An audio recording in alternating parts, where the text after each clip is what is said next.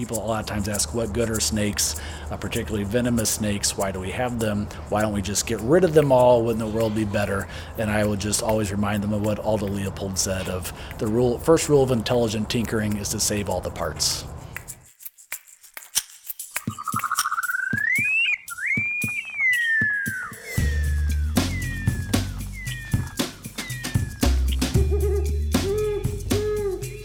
There, and welcome back to Nature Boost. I'm Jill Pritchard with the Missouri Department of Conservation.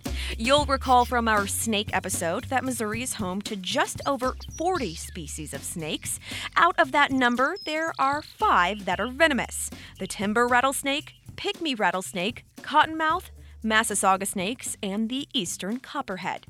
The copperhead is the most common venomous snake in Missouri, being found nearly statewide, but there's still so much we don't know about them.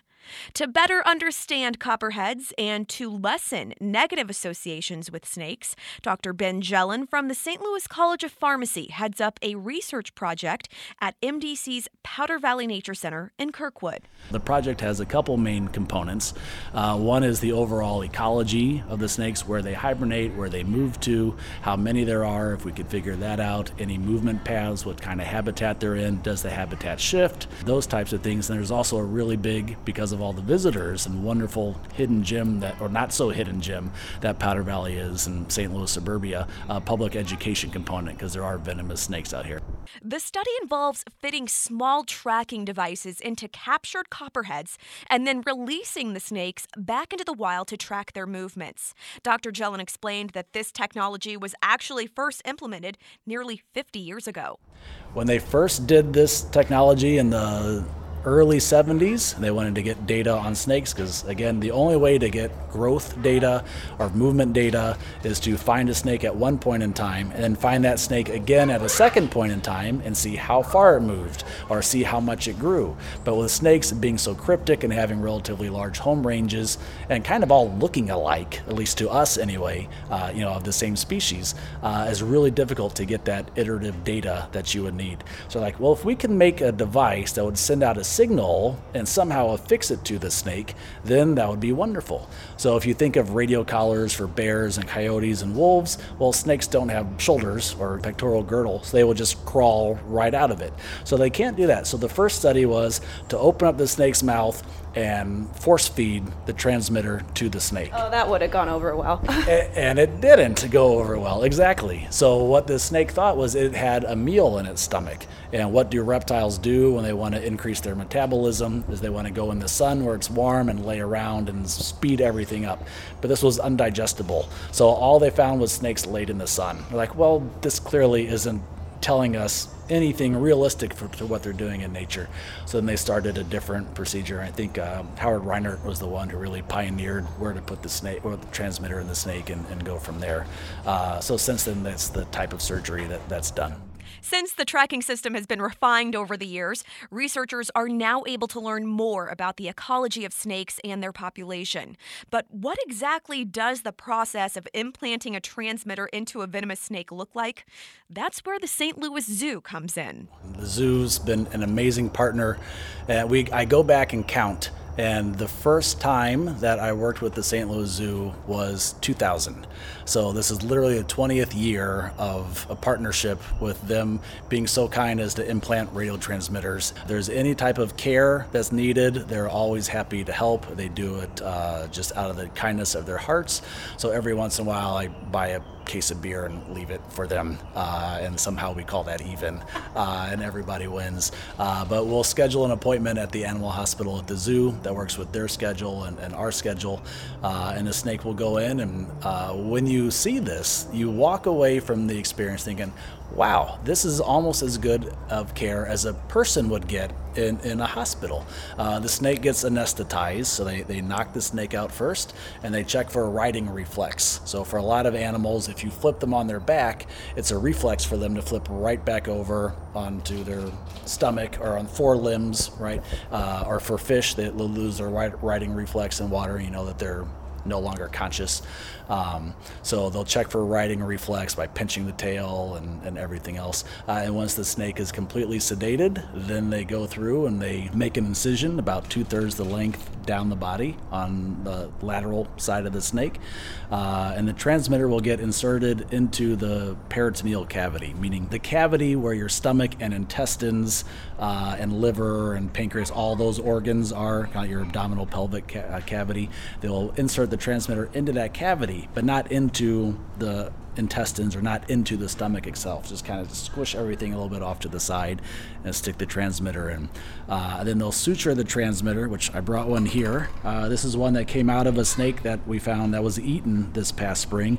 As you can see, the antenna wires all chewed up. It was probably a raccoon or a, a coyote, but the transmitter itself goes in the peritoneal cavity, and then they run this antenna wire up just beneath the skin, and that way it's a little bit closer to the surface, so it gives a better signal as opposed to more interference being in the body cavity itself. And the antenna wire is kind of long; you have to cut through the peritoneal cavity to get it, you know, to go more cranial. So they just run it uh, beneath the length of the skin, suture everybody up, give them some fluids, some antibiotics, usually a little bit of painkiller, and then we hang on to them for 24 to 48 hours, and then we release them exactly in the same spot where we found them, unless they were found with another snake during the mating season. And a lot of times, I will release them back with that snake, as opposed to being a home wrecker uh, during the. You the can't break mating the couple up. No, you, you, you want you want love. Snake, snake love is a good thing. After the break, we'll talk more about the copperhead study and how Dr. Jellin's team tracks these elusive reptiles. You really want to go there? If you want more outdoors where you can go deep, climb high, or take aim, there's an app for that. The Mo Outdoors app has lots of places to hike, fish, hunt, and more. Search by location or favorite activity, download maps, check out new areas, and mark your favorites. Just download the Mo Outdoors app and go there. Discover more at MissouriConservation.org. Welcome to the team. And welcome back to Nature Boost, where we're discovering how a team of researchers is learning about copperhead snakes that live around Powder Valley Nature Center outside of St. Louis. Dr. Ben Jellin from the St. Louis College of Pharmacy leads the research that involves tracking copperheads that are fitted with GPS transmitters. Dr. Jellin is helped by master student and St. Louis Zoo instructor Brittany Nyer. So this is the telemetry unit. Um, so what this is going to be doing is it's going to be picking up the range of our snake, and it's like when you have your radio and you dial into different channels. So you'll be dialing into different numbers. Now this isn't specific to just our copperheads. So any telemetry, um, any animals that have telemetry units that are out here in this area, if we have their numbers, we can track them. So we're going to be uh, tracking one um, right now. Usually this takes me maybe about an hour, depending on how far they move. But uh, the other day, I think I was out here two hours because most of the time people were just, hey, what are you doing?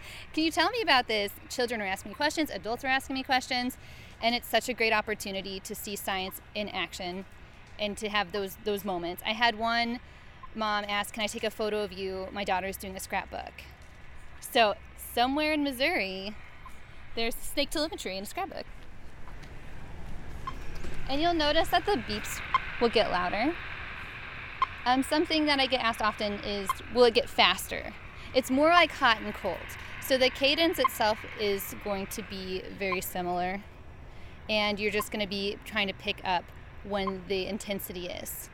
So as you get in the hot cold game, it's hot, it's just a little bit more louder, more intense as you get near, and then you'll be dialing down the gain. So I think about it almost like a bubble, like where is the snake in this large bubble? Um, as you go down further and further, it fine tunes where the location is.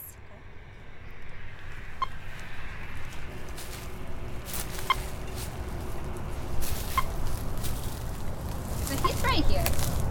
If you want to come closer, a good visual on him, so you are safe range.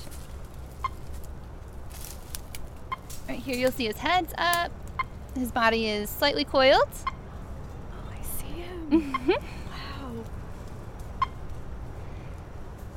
And thank goodness we have telemetry devices with them or units with them because it is so difficult to find them. Their camouflage is at an expert level that sometimes, even when I do have the devices all the way up, I am as close as I can get with the signal. I still struggle. Still struggle. And he's probably right in front of your face, too. There have been times they have been very close to my feet. And I'm like, thankfully, they rely on camouflage. They are not an aggressive snake, unlike what most people think venomous snakes. Venom itself can help defend an animal. If they have to use it, they will. They don't want to. It's expensive energetically to create. Um, also, it puts them at risk as well. So with copperheads, if you see one, I always tell people is the luckiest thing is almost better than winning, almost better than winning the lottery. Almost, um, but it's very special to see them. To gather more data and generate more solid conclusions, Dr. Jellin hopes the study can continue for three or four more years.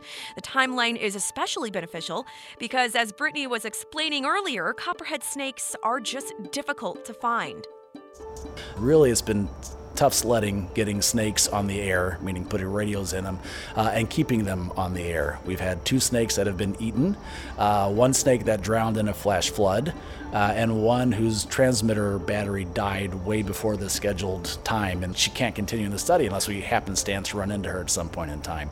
So the the sample size is a little bit low, so it's tough to generate any broad conclusions from only you know five or six individuals. As you were saying earlier, copperheads are really hard to find. So I'm curious, how does this process work as far as you going out into the field and searching for them? How many hours do you put in to find these snakes? We logged this and we keep track. And uh, at another study site in Monroe County, Illinois, we had spent over 100 person hour search and found zero copperheads that's really kind of sad. it's a little disheartening. Other other studies, you'd go out and you'd find ten snakes in a day for water snakes that I've studied, or in certain places for Massasaugas. Uh, but copperheads are extremely difficult to find. So the best way to find copperheads is to get lucky and have a, a transmitter in a snake. And we may not know where the snakes are, but they know where each other is. Uh, so if you get a transmitter in a snake, oftentimes that one snake can lead you to other snakes, which has been the case. Our first snake that we found, um, who Brittany and I together worked on a wonderful name for, for him. We decided that we wanted to do something symbolic because it was at Powder Valley, so we're thinking powder and like, you know, this was all dynamite, uh, you know, is how it gets its name. So we're trying to think something like that. But we settled on it being in Kirkwood, so we called him Kirk and then thought Captain Kirk would be even cooler. So he's known affectionately as Captain Kirk, and he's led us to three other snakes so far in the past two years. So he's been our biggest snake finder. Uh, we've spent hours and hours looking, uh, but they know where they are. So if you can just let them do all the work, that would be fantastic. Important part of the Copperhead Project is the education component. Snakes mm. are one of the most common phobias, right up there with flying, needles, and public speaking. To lessen the negative association, both Dr. Jellin and Nair are working hard to turn that fear of snakes into respect by offering the public to see snakes firsthand. Another aspect of the project is community perception um, because as we know, this area is wonderful. It's a great resource not only for animals but also for community members to share. And there is potential for those like interactions where an animal might be sunning themselves on a path or using like there's a turkey around that makes sounds often and i've seen plenty of deer um, which is an amazing place to observe animals but also if you have maybe perceptions that are negative you might be fearful. Offering some programs um, that were about um, inquiry and going outdoors and being a citizen science, like what that can look like, but also emphasizing that we have such a wide diversity of species and focusing a little bit on snakes. Now, the program itself didn't advertise, hey, this is a snake program, hey, you're going to meet a snake, because I wanted to make sure that um, participants that joined, they could have positive or negative aversions to meeting a snake. And I always try to make everyone feel very comfortable. So, by providing an opportunity for a hands on experience where someone could touch if they wanted to, just look, or to say, this is enough space. To allow somebody to have control over that situation, I find to be very helpful. So, I have some data, it's not a ton. Essentially, it's providing those experiences and those opportunities for others can be really beneficial. If you're curious about something, even if you're concerned about something, ask questions. There are so many amazing staff and volunteers here at Powder Valley Nature Center. Like, if you have any questions or concerns about any animals you see, I highly, highly recommend asking them. If you see me or Ben out tracking and you're like, what is that giant tong thing? What are they doing? They're off trail. Never be afraid to just ask, hey, what's going on? We've had somebody stop us thinking that we were up to no good and shout a little bit, but like, that's okay because we want to treat this area with respect as well. And the best and probably most important snake advice just leave them be. Everybody's always heard stories about snakes and snake bite, but a lot of those have been glorified. Uh, and I can tell you that the majority of venomous snake bites occur to a person's hands and fingers, meaning they're picking up the snake and doing something that they shouldn't be doing. And also, of the people that go to the hospital, approximately half of them have alcohol in their system. So it may inhibit your better judgment, or somebody may have think I have to go conquer this and pick it up. Uh, but the best thing to do is just leave it be and just walk around, and everybody will come out okay. To learn more about the Copperhead study, contact MDC staff at Powder Valley Nature Center or learn more about copperheads in Missouri at missouriconservation.org. Thank you again to Dr. Ben Jellin and Brittany Nyer for speaking with me, and thank you for tuning in to another episode of Nature Boost. I'm Jill Pritchard with the Missouri Department of Conservation, urging you to get your daily dose of the outdoors.